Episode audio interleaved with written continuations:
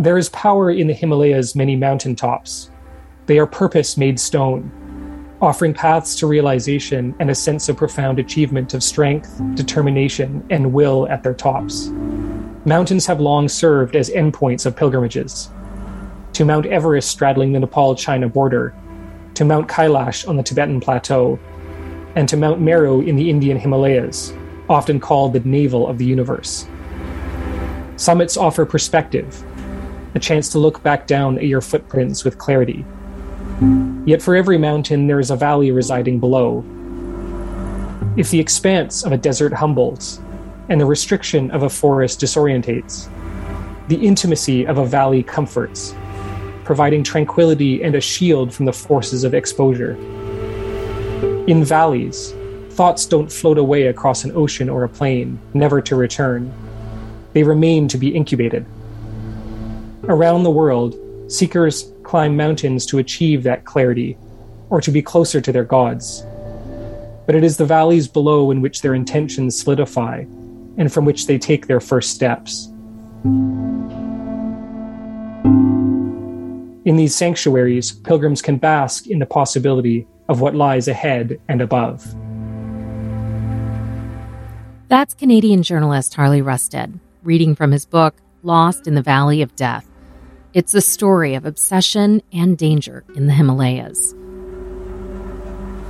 I'm Umbreen Khan, and this is Inspired, a production of Interfaith Voices.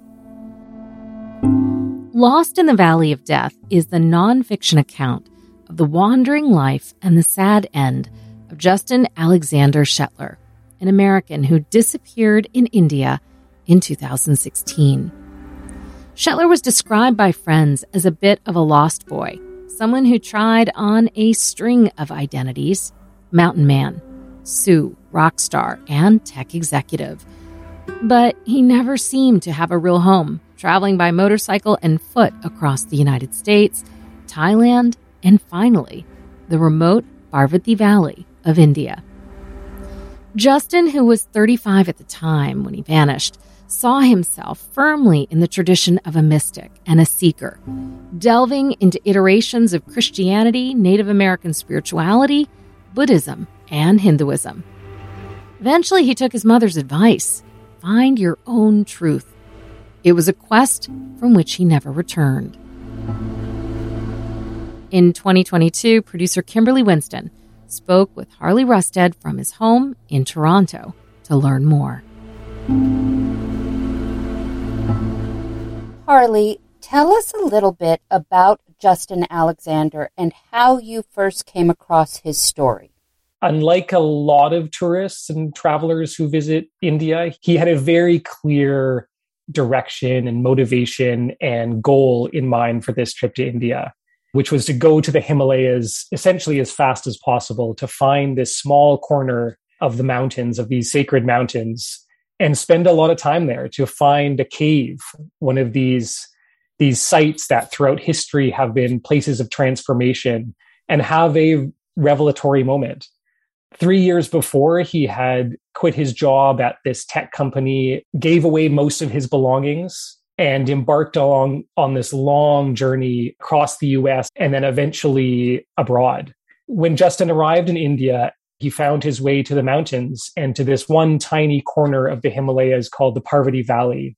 And there he found exactly what he was looking for. And his time there culminated in living in a cave for almost a month, very isolated, testing himself both physically and mentally, and then embarking on a pilgrimage with a sadhu, a, a Hindu holy man, to the glacial source of the holy Parvati River which is where Justin ultimately tragically vanished. Justin was well prepared for outdoor physical adventures. He didn't go to high school, he went to wilderness school and he trained in all these extreme wilderness adventures, survivalism, and sport. Tell us a little bit about that. Mm-hmm. He withdrew from high school and entered into this place called the Wilderness Awareness School, which is up in the conifer forests of Washington state.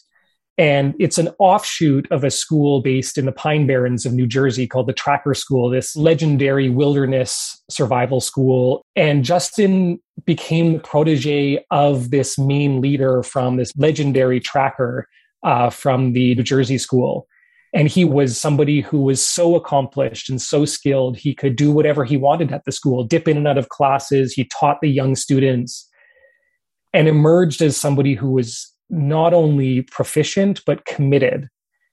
He could start a fire with you know a bow drill in 15 seconds, you know, faster than than I could with a lighter and paper. Almost kind of a freak of nature with the things he could do, but so deeply committed to learning these skills, these these really tangible ways to not only survive, building shelters, starting fires, you know, catching animals, all that kind of stuff, but also the more philosophical and spiritual connections to nature and to the planet.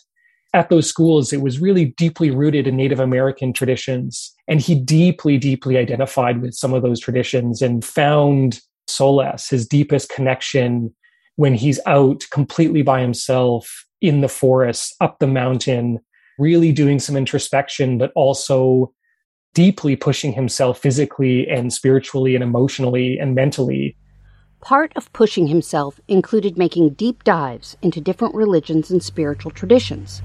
Here's Harley on Justin's spiritual wanderings. Like many of his generation, Justin was searching for spiritual expressions that resonated with him personally, cobbling together morals, teachings, and elements of various faiths to form his own. In many ways, he fit into the 21st century surge of believers who consider themselves spiritual rather than religious. Truth is the one word that many who knew him used to describe the goal of Justin's longtime quest. He often spoke of his path to truth when describing what he sought in life. He acknowledged that at the base of religion there was a kernel of real truth, but in his view, spirituality was simple it was seeking the connection that existed between people and with the world around us. As his mother had often told him, all he had to do was find his own truth.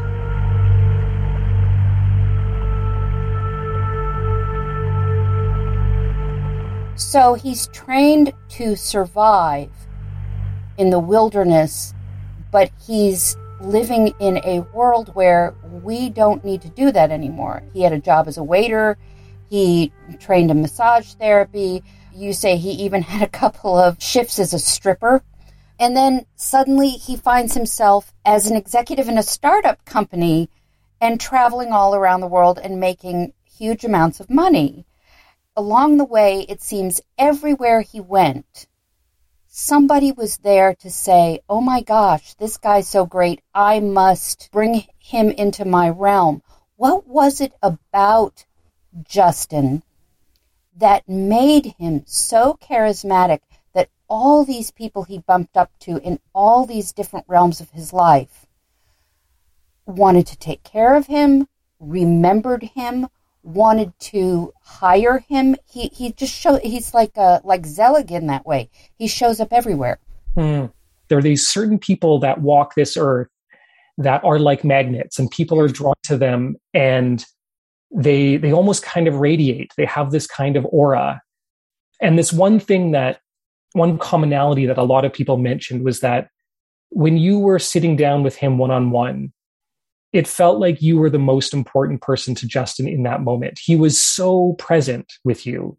He was so interested in who you are and your story. Even though if you go on his Instagram account, which is still present, it's still active today, you may easily write him off as somebody who, you know, takes his shirt off too easily or is posing or is a little arrogant. The people who knew him and crossed paths with him knew him as somebody who was very gentle, very kind, but so present and so almost in desperate need of that intimate connection with people. It was clear that there was a not only a kind of curiosity at the root of that to try to figure out where he fit in this world, but also a kind of deep dissatisfaction with the things that he tried. Mm. And he was somebody who who did these things to the fullest. You know, he he did become a quite successful, you know, lead singer and songwriter for a band based out of San Francisco, and he did become very successful in a tech startup in Miami. And that really spoke to his devotion to these things that he could shift. He was a bit of a chameleon. Whatever circumstance you put him in, he would change his colors and put on a fancy Armani suit and then two months later be you know training a marine corps uh, group in survival techniques. Yes. And to me that was fascinating but i also sort of came to see it as as quite sad in some ways that he never quite found his full expression uh, as a, as a person as a human and really but really really tried to to find that and to achieve that people who only knew him through Instagram, longtime friends and, and new travel acquaintances. And every single one of them, when I messaged them or reached out to them, would say, Oh, I remember him.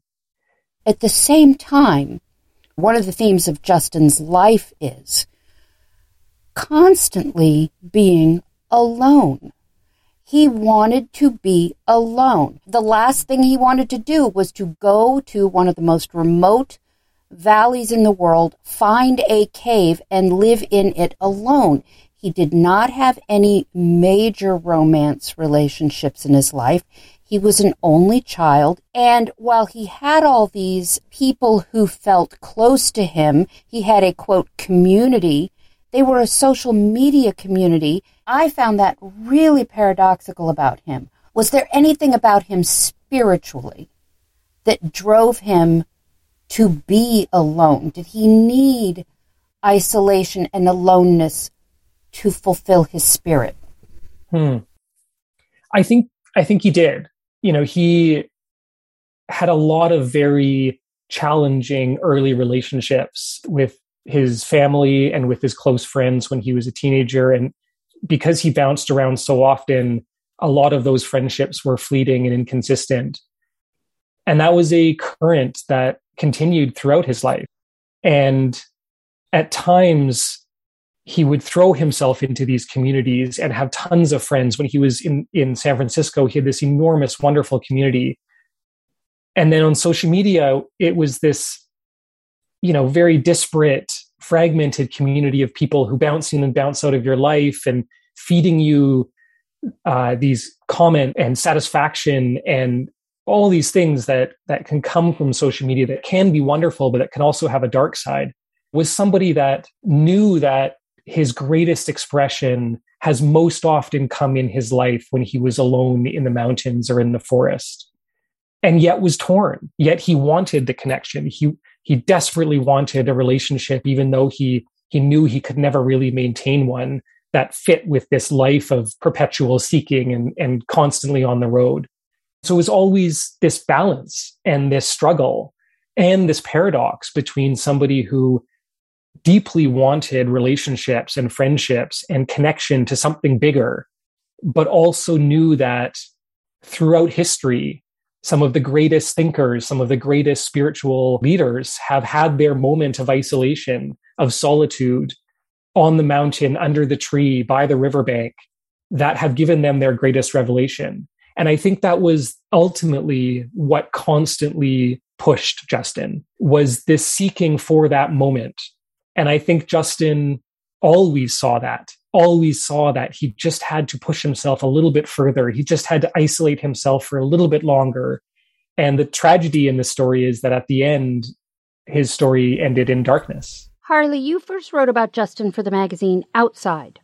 How did you first hear about him and his story? I had been to India a couple times before. I'd spent almost two years there, and I had heard about the Parvati Valley as this place of incredible beauty, you know, big mountain vistas, these holy rivers, little villages clinging to the mountainside, temples, the mist that rolls in, the rain that hits it. And, but also as this place of, with a very dark history. And the Parvati Valley has had this reputation as a place where people have disappeared almost once a year, going back to the early 90s. I kept in touch with Indian media over the years, and I came across this one story in, in the fall of 2016 about this American man named Justin who had been living in a cave and, and was the latest person to disappear in this valley with this long, dark, tragic history, I knew that there was an important story to be told in his life.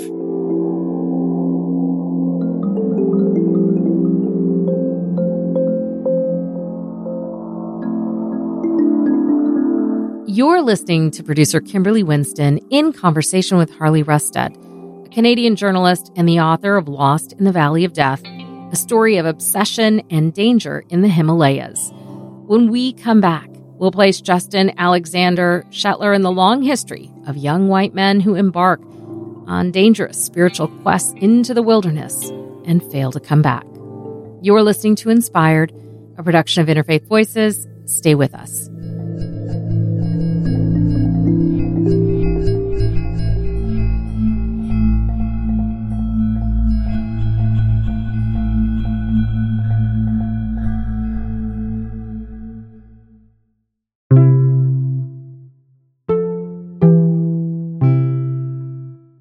Hi, friends. I hope you're enjoying the show so far. I just want to say thank you. Thank you for listening. Thank you for being part of our community. I don't know if you know this, but we are on the air all the way from Richmond, Virginia to Ketchikan, Alaska, and in so many places in between. We're a national show, and we are a small and mighty team committed to bringing you stories and sounds from around the world that convey not only the diversity and the pluralism of our country, but the beliefs that are shaping our world, our politics, our culture, and the ideas that sustain us and inspire us to think about where we are going. And that brings me to this question. If you value us, if you enjoy listening and appreciate what you're hearing, I want to ask you to take a moment to consider becoming a sustaining member of Interfaith Voices or make a one time donation at interfaithradio.networkforgood.com. That's interfaithradio.networkforgood.com. Thank you, and let's get back to the show.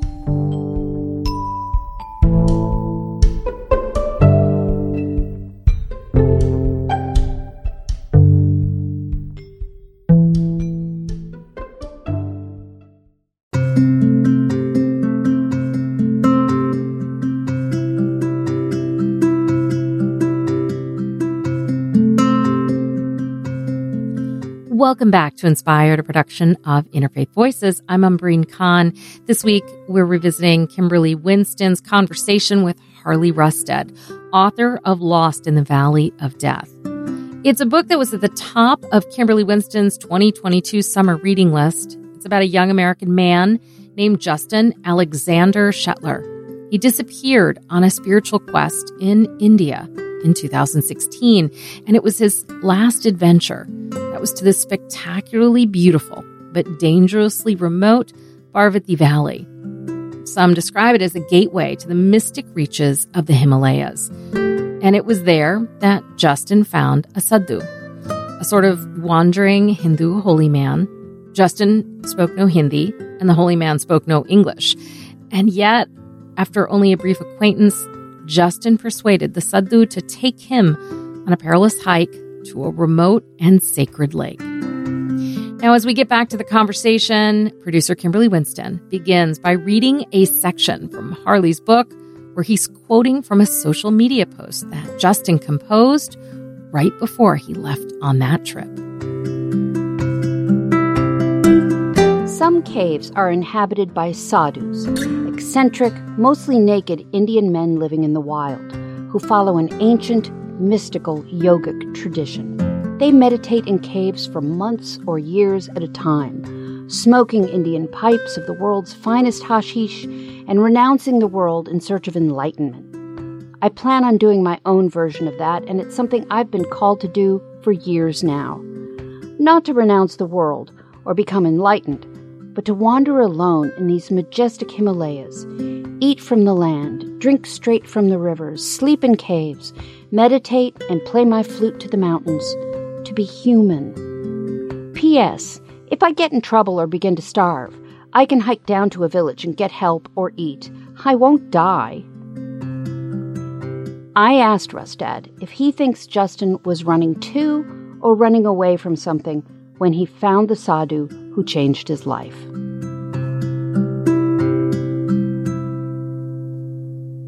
There was definitely things that he was running away from, no question. There was a period of his life when he was a young boy and a teenager that was deeply traumatic and tragic. And I think a lot of these steps that he took were a way to get as far away as he can from that. And in, so in that case, I think he was running from his past, his history, from these complicated relationships and from some of the things that he endured as a young kid. But I think he also quite powerfully was running towards something that he felt would change his life. Yeah. And that moment that we sometimes all want when we go traveling, which is to be changed, to be transformed, to come back as a better person, to have learned something. Those are all simple versions of, I think, what Justin ultimately sought. But I think he wanted that, that moment was absolutely running towards the mountaintop, the metaphorical mountaintop, where he could climb as high as he possibly could. And there at the top, he would be able to see where he came from and where he was going. Both of those forces, I think, expressed themselves at different times in his life. And I think both of those forces appeared in the Parvati Valley in India in those final months. So when Justin gets to the Parvati Valley, he finds the cave that he wants to live in. And not long after he arrives, he picks up or attaches himself to a guru. And the guru's name is Satnarayan Rawat. Tell us a little bit about Satnarayan Rawat.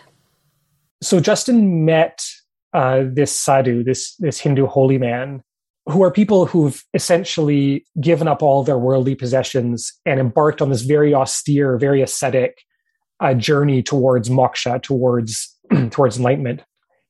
And Justin met him very early in his time in the Parvati Valley. And because Justin posted about this on social media, there's this whole record of their encounter and their relationship over these weeks that Justin was living in his cave. And he became kind of a mentor to Justin. And it was very clear that Justin saw something in Rawat that that he felt that he could learn something from this this sort of wise old mystic who had embarked upon this very austere and very devoted spiritual path. And it was clear that Justin idolized that in, to some degree.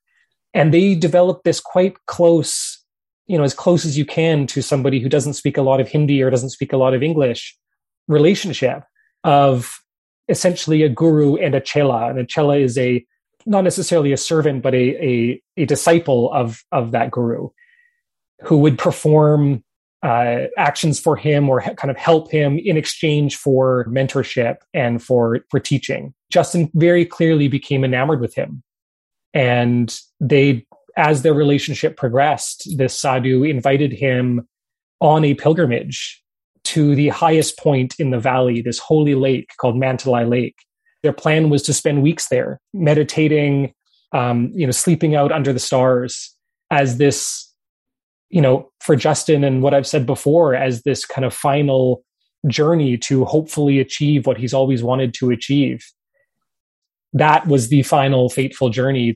One man returned and one man did not. Justin often seemed to have the need for some sort of a guru, uh, whether it was Stalking Wolf or some of the other folks that he met in wilderness school. Um, you even see it in the books that you say he read or he carried with him. Uh, he was a big devotee of Joseph Campbell, who wrote The Hero with a Thousand Faces. He carried Siddhartha. I love that you say that he didn't particularly like Jack Kerouac's On the Road because, of course, Kerouac never needed anybody. But you also talk about there being a, a dangerous side to picking up an itinerant guru in India.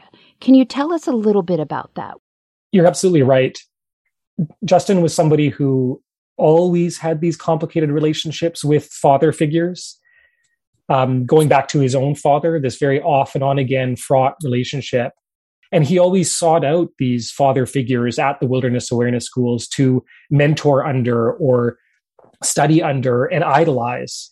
And that continued throughout his life. And in India has this long history of people going there searching for their guru that goes back, you know, centuries. You know, Steve Jobs went there long before he founded Apple in search of a guru and had this hugely transformative experience. The Beatles went there following a guru uh, that George Harrison was enamored with and you know write wrote some crazy music in Rishikesh and and weaned themselves off LSD what is challenging is that that relationship is ultimately one based on power. One person has the knowledge and one person is desperate for that knowledge. And in some cases, that can be a beautiful thing. It can end up in a wonderful exchange of experiences and understanding. But it's also one that can prove deeply dark and deeply troublesome, where one person knows that they have control over their disciple and can encourage them or push them to do things or to extremes that they would never do otherwise. And I think for Justin, who had a pretty good head on his shoulders, he also had a blind spot, and that was trust. He deeply, in some ways, wonderfully wanted to trust people, see the good in people, whoever they were. And at times that was great. But at other times, it ended up in some very dangerous circumstances throughout his life. And in the end, you know, the man, the sadhu who he did meet, there are many questions as to what happened up in in the valley on the way to this holy lake. And ultimately that relationship was broken. So there's this whole theme uh, among young white men from Western civilization who seem to have this absolute need to engage in risky behavior that really could end their lives. Uh, I'm thinking of Christopher McCandless, uh, the young man who was the subject of Jon Krakauer's book Into the Wild and the film of the same name. Um, I'm thinking of Rob Hall, who died on Everest and was um, uh, another subject of a, a Jon Krakauer book. And I'm thinking of various free solo climbers who leap off El Capitan in Yosemite and sometimes die. Uh, there's this wonderful passage in Into the Wild where Krakauer takes a break from talking about McCandless and says, I know this feeling. I know this drive to push yourself very close to death. And I'm like, what is the lure of this type of behavior? Because it seems so primal for many of these young men. Does it have a spiritual aspect to it? You're, I mean, I think you're totally right. And I think there's a lot of factors at play um, that almost kind of come together for some young men as kind of a perfect storm. And there's definitely a level of entitlement that they can achieve anything as long as they try hard enough, as long as they push themselves hard enough. I think there's a restlessness of, you know, a lot of generations, definitely McCandless's generation, definitely um, Justin's generation, and I think still today, and almost kind of backlash against mundanity and conformity that makes them feel that there's this desire to live a life of great adventure and great deed and great importance. We all maybe identify with that in some degree. We all want to leave our mark on the world. But I think that push in some young men, coupled with entitlement and, you know, no small measure of overconfidence and hubris sometimes, you know, that kind of whatever adventure, whatever trial can be endured and overcome that all of that kind of comes together to be this incredible wind at their backs. And I think there is something perhaps lacking in some people's lives. There's so many people who are moving away from organized religion and now identifying as spiritual in whatever kind of form that may be. And I think in that wake, for a lot of people, it's this hole of uncertainty. It's this hole of of where do I fit into something bigger than myself? And to fill that hole takes a lot. In the absence of kind of pure faith in something, you need to fill that with experiences, with risk, with extremes, with with sensation. And I think in that, through that lens, you can see that throughout history, going back to Christopher McCandless and Everett Ruess in the 1930s, who, who disappeared in the American Southwest, and a number of, of young men, of which you know Justin is is the latest in this long history. There was a deep hole. There was this deep uncertainty that, and they all kind of had the privilege to be able to see it through that some some people don't. Some people have these questions but don't have the capability or the the privilege to be able to step out that door initially and quit your job and go traveling indefinitely. And so that search continues. It's almost a search without end because the higher you go there will always be another cloud covered peak that you can't quite reach or that is just on the horizon I want to ask you what do you think is the moral of Justin's life? Hmm. As a reporter and as a writer, I can often be quite distant from subjects. And there's almost kind of rules in place that you should not, you know, get too close to your subjects. And and obviously I never spoke with Justin. I never met him. And at the beginning, I didn't know who he was and I fell down the rabbit hole of his social media accounts and I talked with his family and I talked with his close friends and then I extended my net wider and I traveled to India twice to interview all these people, some of the last people to see him alive. Maybe the moral or at least my my takeaway, something that really has resonated with me throughout working on this story and and still does today is this never-ending desire to that we may that we all have different paths to try to find out who we are and how we fit into into life or the world or to mother nature or to the cosmos. And i think the the moral if there is one is to never stop walking is to never in your own way to never stop exploring.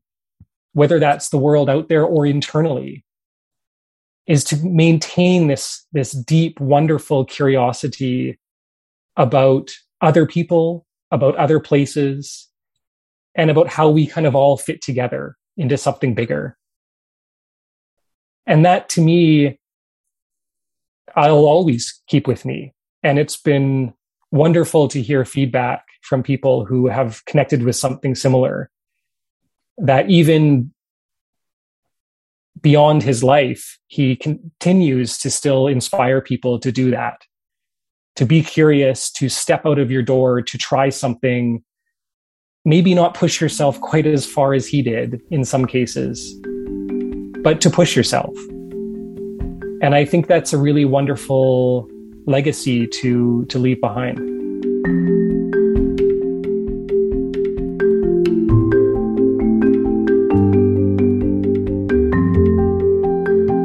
That was producer Kimberly Winston in conversation with Harley Rustad Canadian journalist and the author of Lost in the Valley of Death, a story of obsession and danger in the Himalayas. When we come back, we revisit the story of the Jewish holiday of Purim. According to Maharat Ruth Friedman, an Orthodox minister at Ohev Shalom, the National Synagogue in Washington, D.C., Esther is not the only woman who is important to the story. You're listening to Inspired, a production of Interfaith Voices. Stay with us.